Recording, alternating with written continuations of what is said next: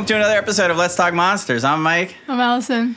And today we're going to continue our Halloween mini-sode series. And today I have a question that I'm going to pose to Allison. And we're going to keep this uh, theme of Frankenstein movies going. So today's question is on the nineteen thirty-nine film Son of Frankenstein. So the first day we did Frankenstein, the original Frankenstein. Yesterday we did The Bride of Frankenstein. And now today we're doing The Son of Frankenstein. And my question is actually quite simple. When this film was made in nineteen thirty-nine, it was not directed by James Whale. The first two films were. And even though the film had a an A budget. You know, they really, they had Basil Rathbone and had a great cast. Universal was really trying to make this movie like a grade A film. It wasn't a B film. But uh, for many years, people had a tendency to associate this film more with the Frankenstein films that would follow, which were B films, like Ghost of Frankenstein and Frankenstein Meets the Wolfman, and not put it in the same class as um, artistically as the original Frankenstein and The Bride of Frankenstein. But over the years, film historians have actually changed their mind, and they've come to see The Son of Frankenstein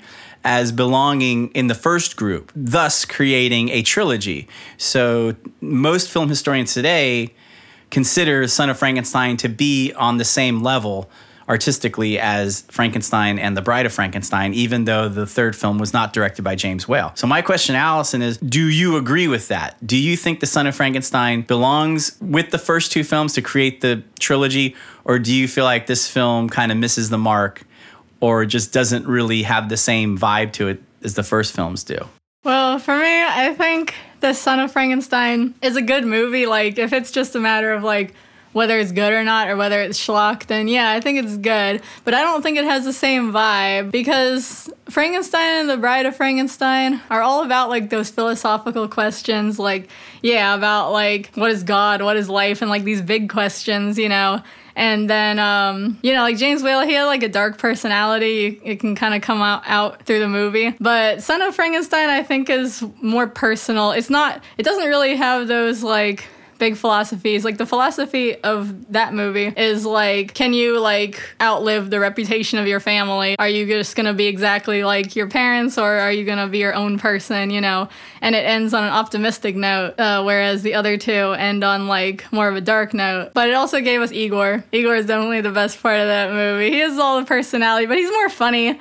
He has, like, that sarcastic comedy, you know, and stuff. But it's still more, like, I see it as being more, like, the difference between the first mummy, like the Boris Karloff mummy, and then where the mummy is Karis, you know, and it's more, like, action-oriented. Except those are more, like, like those are, like, lower quality.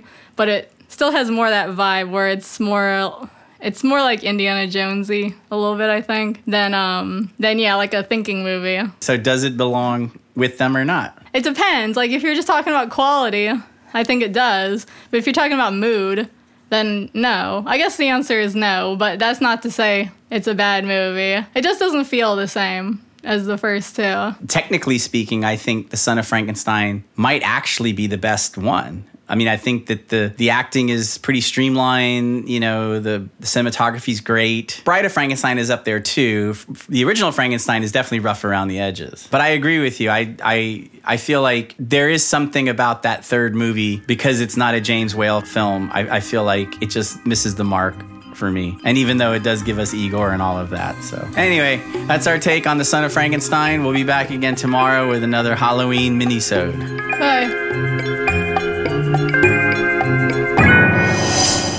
If you like this podcast, please subscribe, leave us five stars and a review. Thanks.